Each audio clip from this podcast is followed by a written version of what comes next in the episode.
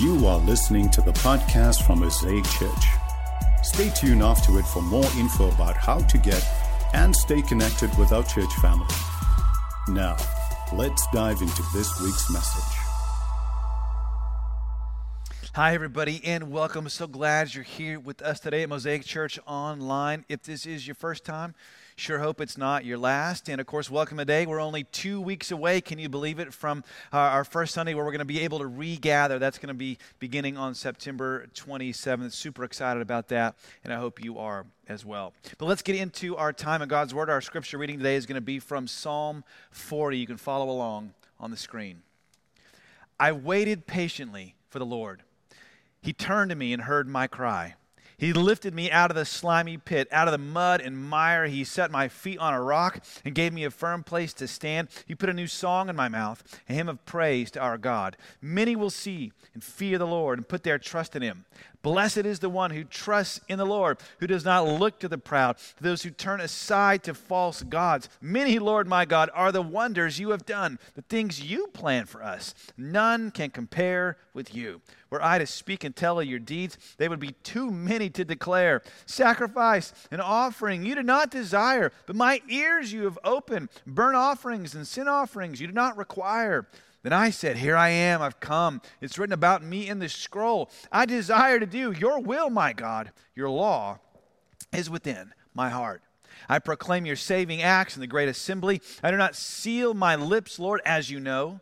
Do not withhold your mercy from me, Lord. May your love and faithfulness always protect me. For troubles without number surround me. My sins have overtaken me, and I cannot see. They are more than the hairs of my head, and my heart fails within me. Be pleased to save me, Lord. Come quickly, Lord, to help me. And that's the reading uh, of God's Word. Welcome today to a brand new series. I'm super excited to kick off today. It's called, as you can see, A Prayer For. And we're looking the subject of hope in the Psalms. And specifically, as we go, we're going to be learning how to pray for six things, sort of starting inward, moving outward. We'll learn how to pray, see how to pray uh, for the self, for our family, for our faith community, for our neighborhood, our city, and finally, our nation. And, and, along with this, as we go, we're going to be doing a number of prayer projects that are going to connect you to these topics. The first is going to be something super simple, just a day by day devotional for a couple of weeks that are going to help you pray for yourself and for your family. You can check your inbox if you're on our email list for that. The second is a prayer meets art project that's going to be here in our facility. It's going to happen roughly around the same time as our regathering to help us pray for our church, help us pray for our neighborhood. And the final project will be you should mark your calendars for this.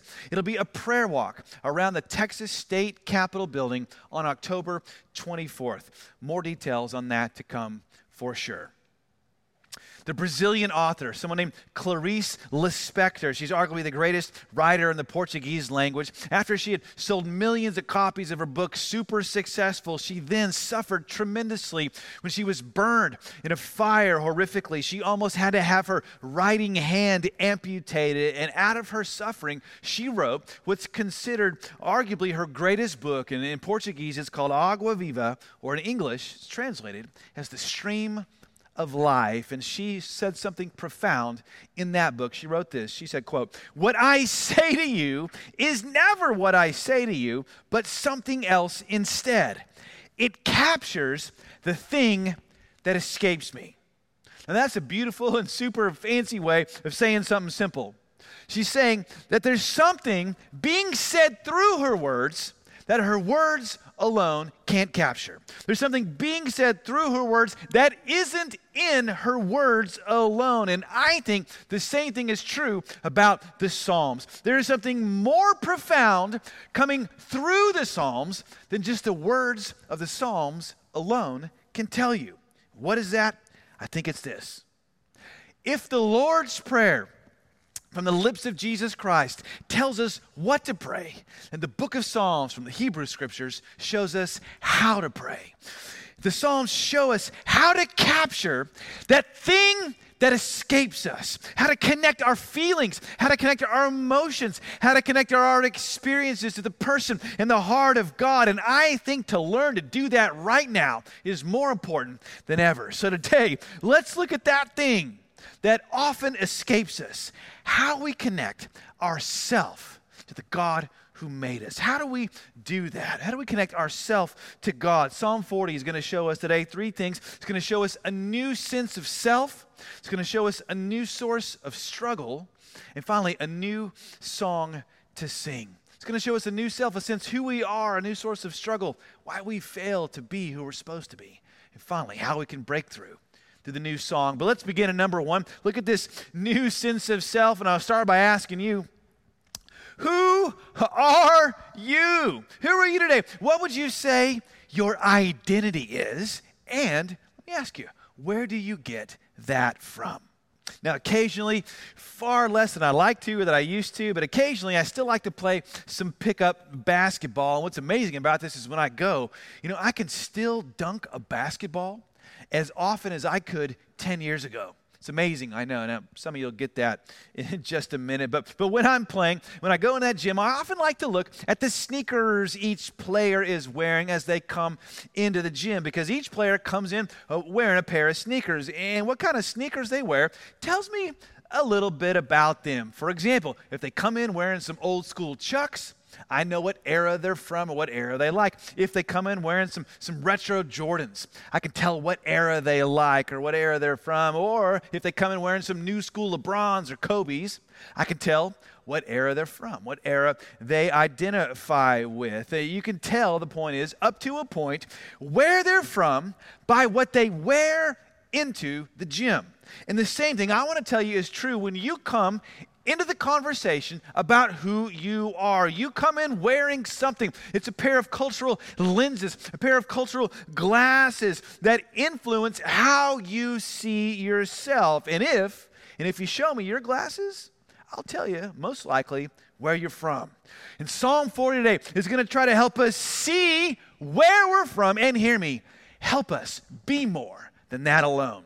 So, who are we then? Where do you get your sense of self? Let me try to take a look at a couple of cultural lenses we tend to wear. First, today, in modern Western culture, modern Western culture, we say no one can actually tell us who we are. We, we say we have to define ourselves for ourselves. We say stuff like, you got to do you, you got to be you. We say stuff like YOLO. We say, no inherited cultural construct can possibly contain us. The only moral absolute then we have left is just to be true to ourselves. Things like, therefore, things like right, things like wrong, things like good, things like bad, all of those are relative, and more specifically, they're all relative to who we say we are, who we want to be today tomorrow or next year it could change. Now, before you hear what I just said through, man, he's like the grouchy conservative Christian preacher person, pastor guy telling me stuff today. Let me just back the truck up for a moment and give you some contrast and context. By contrast, something called traditional cultures are just the opposite and really, for the most part, what the United States has been up until roughly 1960 or so. In many ways, it reflected, this nation has reflected, a traditional culture approach. Traditional cultures assigned you a role, it told you you were a man, you're a woman, a mother, a father, a housewife, a son, a worker, a farmer, a tinker, tailor, soldier, spy, as the book said. And you received honor and glory for living up to and out of that assigned role. You lived up through that, to that, through the ideal of self sacrifice, no matter how much you hated it. The culture told you who you were, and if you could live that out, you were a success. But today, of course, you know this, you feel this. Success comes through living out something totally opposite we don't now look out into the world so it can tell us who we are. We look into ourselves to tell us who we are. This is what we call our current heroic moral narrative, our hero story. We don't look out today and become a hero by defeating what's out there for the sake of others. No, we become a hero by looking within and overcoming those things for the sake of ourselves. And you can see the conflict between these two cultural lenses in almost every Disney movie made over the last 30 years. Little Mermaid, for example. Hey, don't let King Triton tell you who you are. Ariel, no. Leave dad at home and become who you are supposed to be. Aladdin, Don't let the culture assign you a role. Look within to determine your role. And the greatest example of all these, of course, is Frozen, where we sing, and it's a great song, by the way, we sing, Let It Go.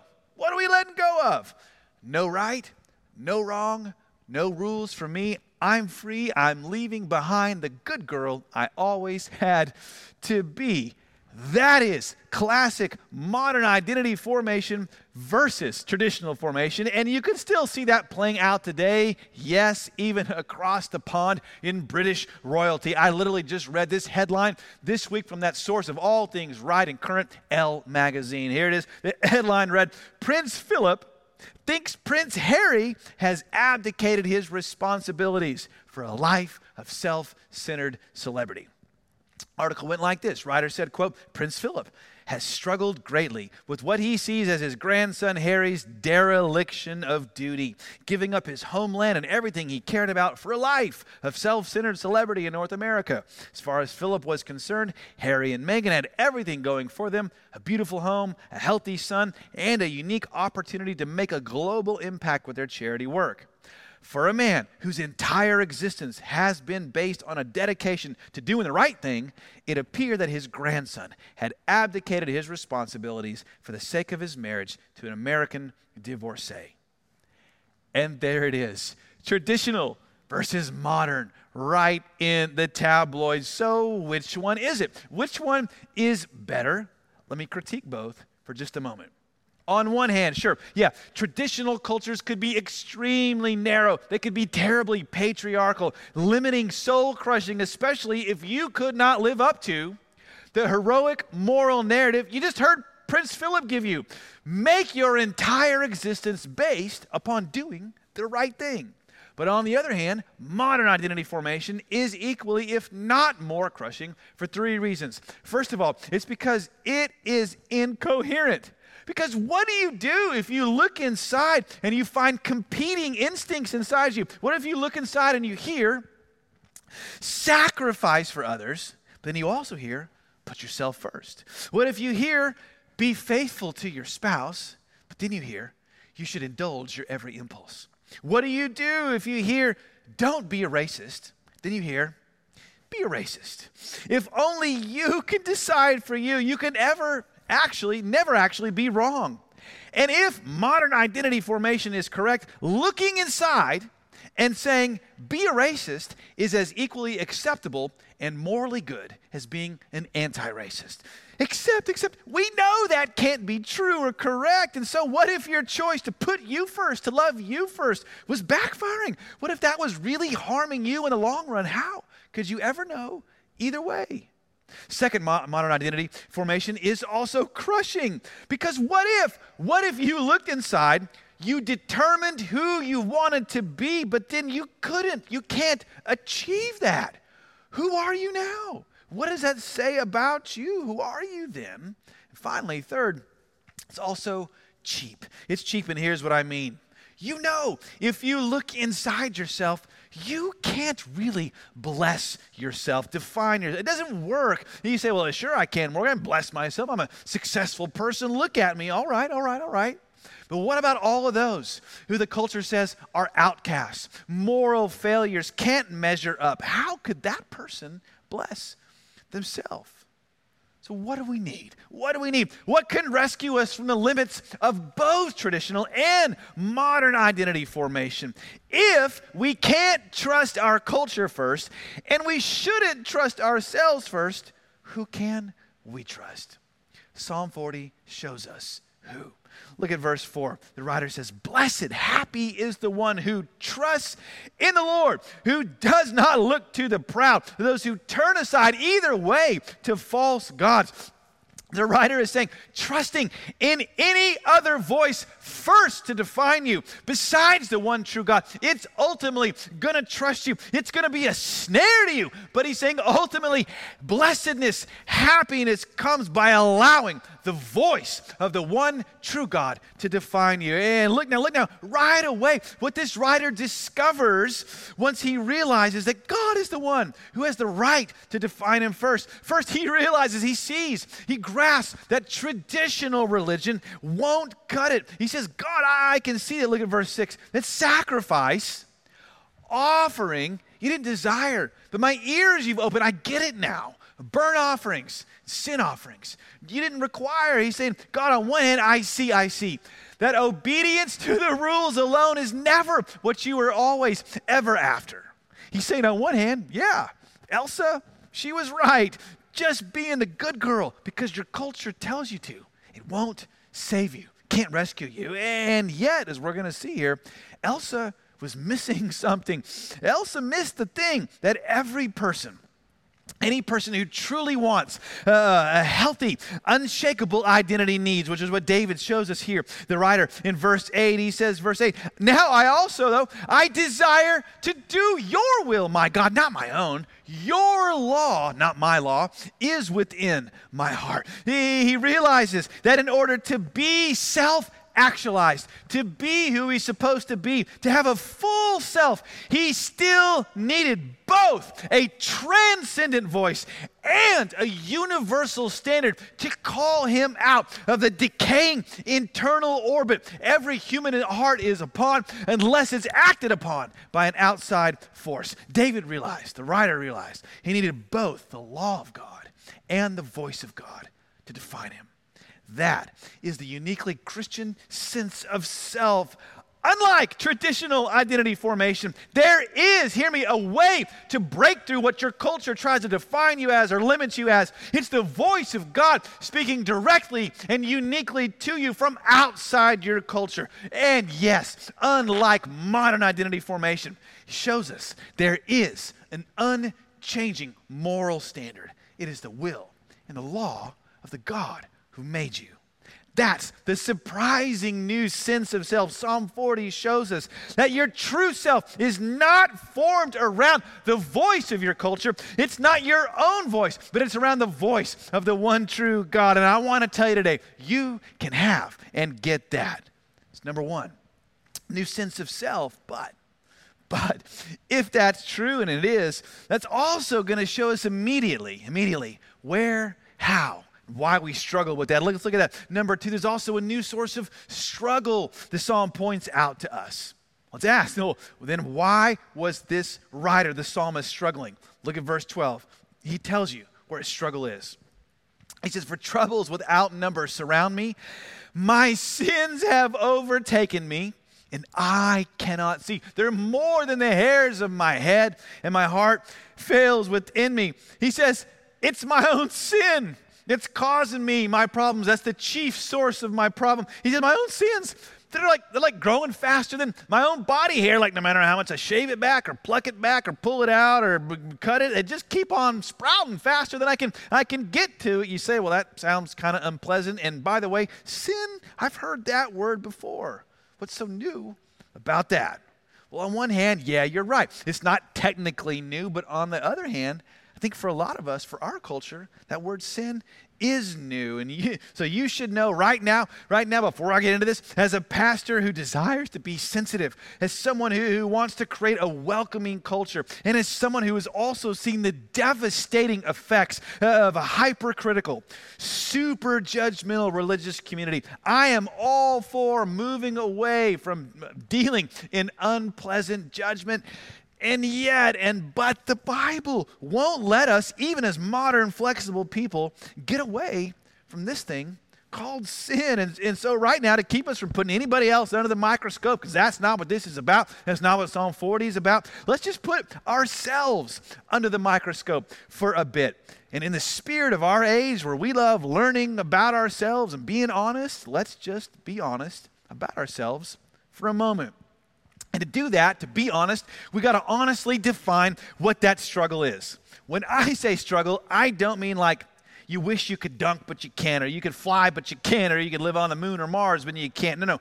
I mean what Romans 7 says that I want to do what's right, but I can't do it.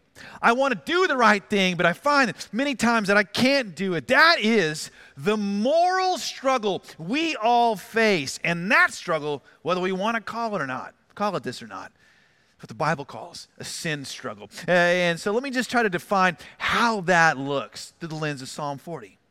Put it like this whatever we do to create a sense of self outside God is what the Bible calls sin. Let me give you three examples of this. First, years ago when I was starting out in campus ministry, there was some other guy who, who came into our group, into our ministry, and he was a super cool, ultra charismatic, California cool guy. Man, everybody uh, liked him at first, and he had come out of this life of, of being extremely sexually promiscuous, but because of his newfound commitment to Christ and the help from the people within our group, he, he soon left that life behind, except that we found out as he, as he went along that he was still a really big jerk every time he went in the room. He had to dominate the conversation, he had to take everything over. He lorded his authority over everyone. And while people were glad he wasn't living his old life, they weren't too excited about how he was living his new life either. And his main issue, as it turned out, wasn't really about lust,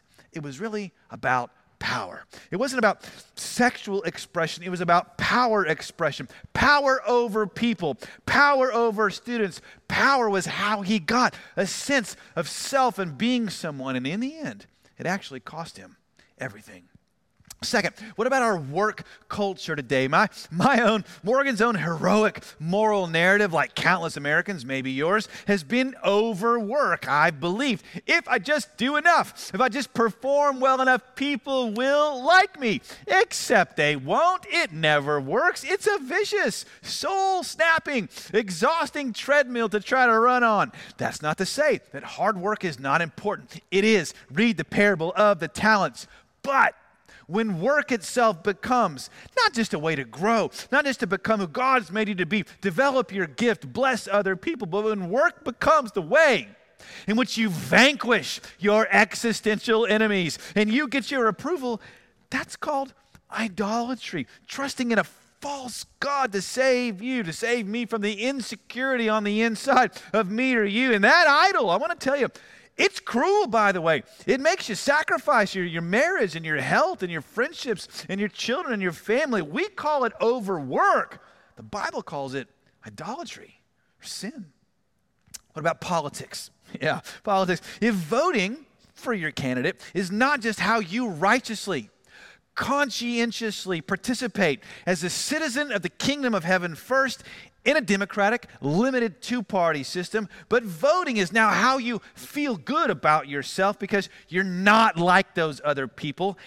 At that point, now politics has become a kind of a religion. Your candidate is a kind of high priest or false god because, just like in any false religious system, those inside are the good ones, worthy of honor and adulation, and those outside are the bad ones worthy of shaming and trolling and hate? The Bible would call that idolatry, getting a sense of self and worth outside God. So, how do we escape any struggle that we have? Look at this. Thomas Chalmers, the Puritan writer, put it brilliantly. He said, quote, it is seldom that any of our bad habits or flaws disappear by a mere process of natural extinction. At least it's very seldom that this is done by the instrumentality of reasoning, just by thinking about it, or by the force of mental determination, by willing it. He says, But what cannot be destroyed may be dispossessed, and one taste may be made to give way to another, and to lose its power entirely as the reigning affection of the mind.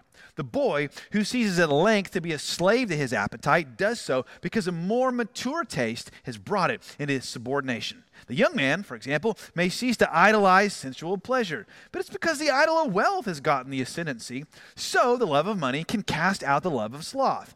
However, even the love of money can cease to have mastery over the heart if it's drawn into the world of ideology and politics, and he's now lorded over by a love of power, moral superiority.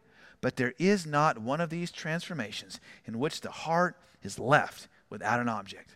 The heart's desire for an ultimate object may be conquered, but its desire to have some object is unconquerable. the only way to dispossess the heart of an old affection is through the expulsive power of a new one.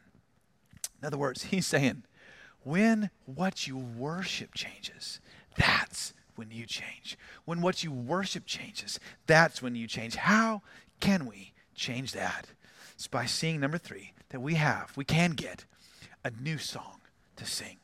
A new song to sing. And now, oh, now finally, we should ask where was the psalmist here? Where was the writer of this when he was writing all of this, when he was feeling the, the pain of his loss, of his sin, experiencing the stripping away of his sense of self? Oh, this is my, my favorite part of this. Where was he? Come on, you know, say it. He was in the pit. The writer was in the pit. Now, would you, would you read this out loud with me? These famous verses from Psalm 40. I waited patiently for the Lord. He turned to me and heard my cry. He lifted me out of this slimy pit, out of the mud and mire. And he, even though he, like you today, he was in that pit of sin, pit of self, he's saying somehow now, verse 3, that he got this. He put a new song in my mouth, a hymn of praise to our God. And I love this because did you know that this phrase, new song, it's something that appears nine times throughout the Christian scriptures. And each time you read those words, new song, it's connected to something amazing, some amazing new experience that the writer has had with the God of the Bible, or some amazing breakthrough or victory that he's experienced that God has done for him or for her. In other words, we'll put it like this you can sing a new song when you get a new story. You sing a new song when you get a new story. See, stories and songs, they're connected. Our culture, you know this, has this story it wants you to sing that you can save yourself through being who it tells you to be. The human heart has a story it wants you to sing that you can save yourself by being who you want to be. But the writer here says that God gave him a new song to sing, a new story to sing. What was it? Oh, verse 9 shows you the story in his song. Verse 9 says, uh, God, I proclaim, look at this, your saving acts. And this word for proclaim, it isn't just any old word. It's the Hebrew word basar, which when the first Christians went out into the world, into the Roman Empire, and they translated the Hebrew scriptures into Greek, they gave this word basar, this word, which some of you know, euangelion, or it means literally the good news, or more simply put, the gospel. The gospel, which is what? That God saves us. The writer here is singing, he's preaching his new song. He says about your saving acts, about salvation. Oh, which is something he could only glimpse in part here, but it's something that the New Testament, centuries later, would reveal in full, which is this that God doesn't just rescue us from the pit. No, this God goes into the pit with you. You can see in part from Joseph, God was with him in his pit. You can see in part from Daniel in his pit, with the psalmist in his pit. In part from Jeremiah, God was with him in his pit. Oh, but one day, fully, Jesus Christ would come into this world as God in a body, enter into the pit of human misery so deeply and so truly as to be shut out from the voice and the presence and the person of God. See, what Jesus of Nazareth had had from all eternity, a stable sense of self based on his relationship uh, with and the voice of the Trinity, he lost. He said, My soul is overwhelmed to the point of death. My God, why have you forsaken me? And Jesus went into the pit of suffering on the cross. He lost the voice of God and lost the song of heaven. Why? Here's why. He lost that song to get a new song for you to get a new song for you. Isn't he, isn't he the singing God? Yes, he is. Oh, the prophet Zephaniah says, says that our God is like a singing God, like he, like he sings over us. And that, in its own way, is what Jesus went into the pit of suffering and sin for. He suffered to get a new song for you today. A new song about a new kind of salvation, a new way to live, not to live out what your culture says or any culture says, which is always changing anyway, nor to to live out of what your own heart tells you, which is always changing anyway, but to live out of the new song, which never changes, which is that God has saved you just because He loves you. That God has come to save you because He loves you. And so, what it means now to be a Christian, what it means to pray is that every time you feel yourself slipping back into some pit or some pit coming on you from something someone else has done, some slimy place of struggle, you start to sing your new song. It's a song that no one can take away. Now, if you've seen the movie The Shawshank Redemption, eh, you know it's a movie about a prison. It's run by a cruel warden who meets his match in the character of Andy Dufresne is a man wrongly accused of murdering his wife, and at one point in the movie, while he's trapped in this abusive prison system, apparently for life, for a moment, Andy Dufresne gains access to the sound system of the penitentiary. He locks himself in the room with it. And while the prison warden and all the guards are banging on the doors outside to let them in and to shut the sound off, Andy Dufresne plays an opera from Mozart over the loudspeakers for all the men in the prison to hear and to experience. And Andy's friend in the prison, someone named Red, is played by Morgan Freeman. He narrates these words over that incredible scene. He says this To this day, I have no idea what those two Italian ladies were singing about. Truth is, I don't want to know. Some things are left best unsaid. I'd like to think that they were singing about something so beautiful it can't be expressed in words. It makes your heart ache because of it. I tell you, those voices soared higher, farther than anybody in a gray place dares to dream. It was like some beautiful bird flapped into our drab little cage and made these walls dissolve away. For the briefest moment, every last man in Shawshank felt free. For his actions, Andy Dufresne was sentenced to a month in the pit, solitary confinement, the dark. And when he got out, Red asked him, how did you do it? How did you make it? This is what Andy said to him. He said, It's because there's something inside that they can't get to, that they can't touch. It's yours. It's called hope.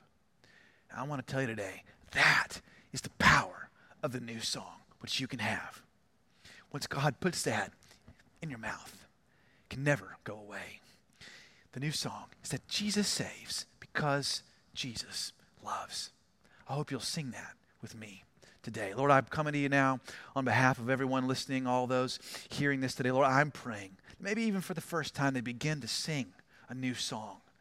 Not the old song of their heart, the old song of the culture, or their family, but a new song to you.